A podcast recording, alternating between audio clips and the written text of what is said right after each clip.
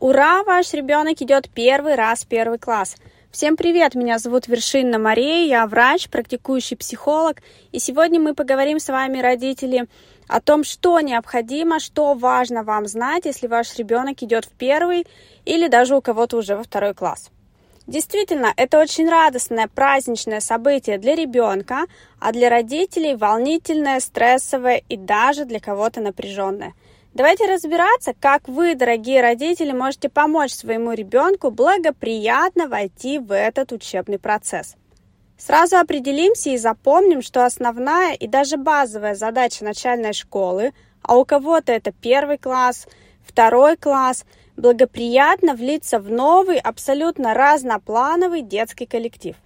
Задача здесь и родителей, и учителя создать комфортное, безопасное для ребенка – состояние во время учебного процесса.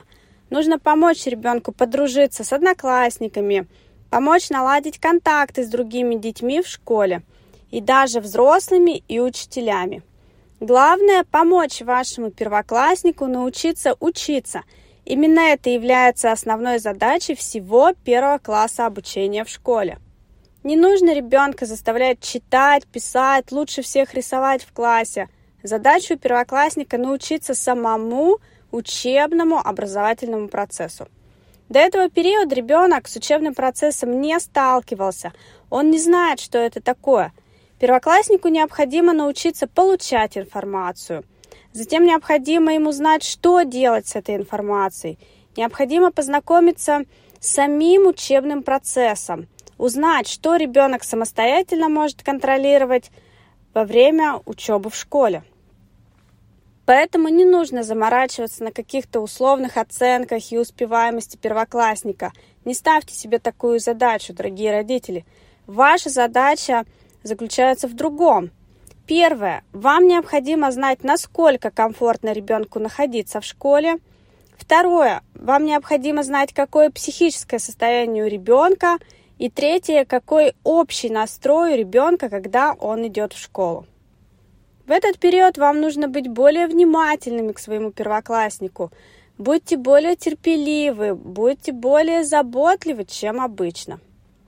Стрессовое состояние, в котором находится ребенок, а он находится в стрессовом состоянии, пока привыкает к школьным обязанностям не месяц, не два, а целых полгода. У кого-то из детей это вообще 7-8 месяцев. Только по истечению этого периода ребенок – втянется в учебный процесс, и школьные будни станут для него привычными. Еще один важный момент, на который мне хочется уделить особое внимание, это здоровье первоклассника. Если вдруг у ребенка есть какие-то проблемы со здоровьем, пожалуйста, не стесняйтесь, не скрывайте, сообщите об этом учителю в первую очередь. Очень важно вовремя замечать начало развития болезни.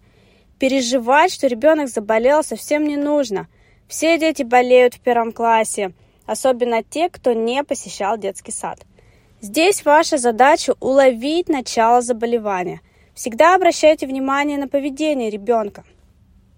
Например, если ребенок всегда был активен, а тут раньше попросился спать, или весь вечер вялый, малоактивный, тихий.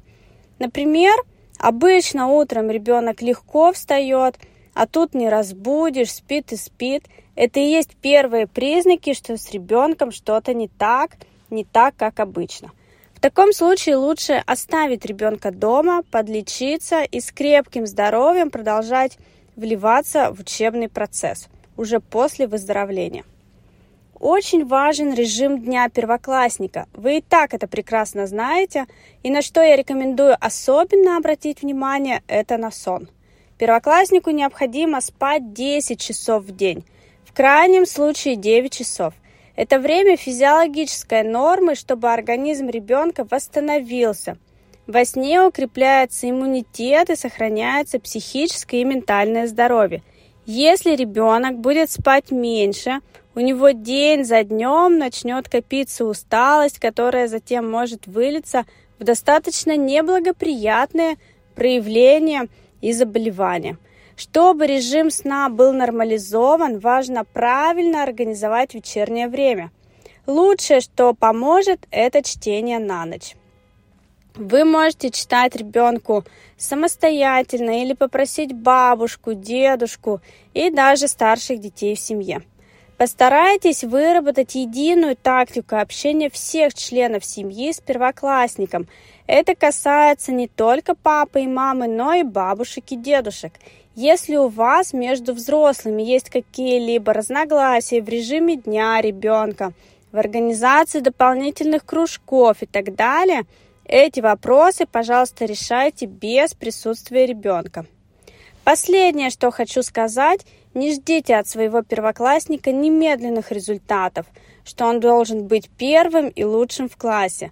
Ваш первоклассник только начинает учиться. Поощряйте его инициативы, познавательные способности и активности. Чаще хвалите своего ребенка – больше разговаривайте с ним о школе, о школьных друзьях, о его планах. Любите и принимайте ребенка таким, какой он есть. Лучше вас, дорогие родители, никто этого не сделает. До встречи на следующем подкасте.